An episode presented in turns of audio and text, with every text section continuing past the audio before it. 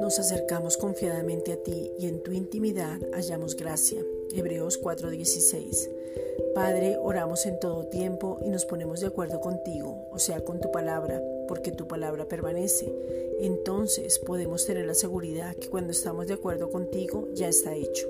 Primera de Pedro 1:25.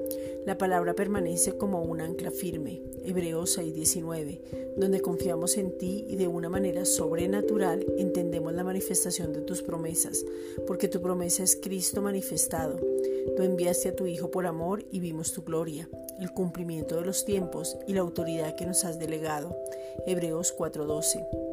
Oramos desde lugares celestiales. Efesios 2:6 el lugar donde tú como buen Padre nos has colocado espiritualmente, porque somos tus hijos amados y hemos sido colocados en autoridad. No desmayamos, sino por el contrario viene una fortaleza sobre nuestras vidas para saber y entender quiénes somos. Salmos 46.1 lo que nos pertenece, la nueva familia en Cristo, el cuerpo de Cristo. Primera de Corintios 12:27.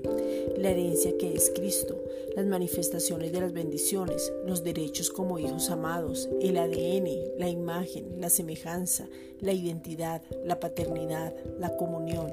Filipenses 1:5. La guianza, Romanos 8:14.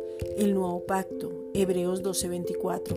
La palabra de justicia, Hebreos 5:14, la intimidad, la adoración, la relación, tu presencia y todo eso nos da la seguridad de que Cristo, en Él, somos altamente favorecidos. La obra fue completa, todo ya está consumado.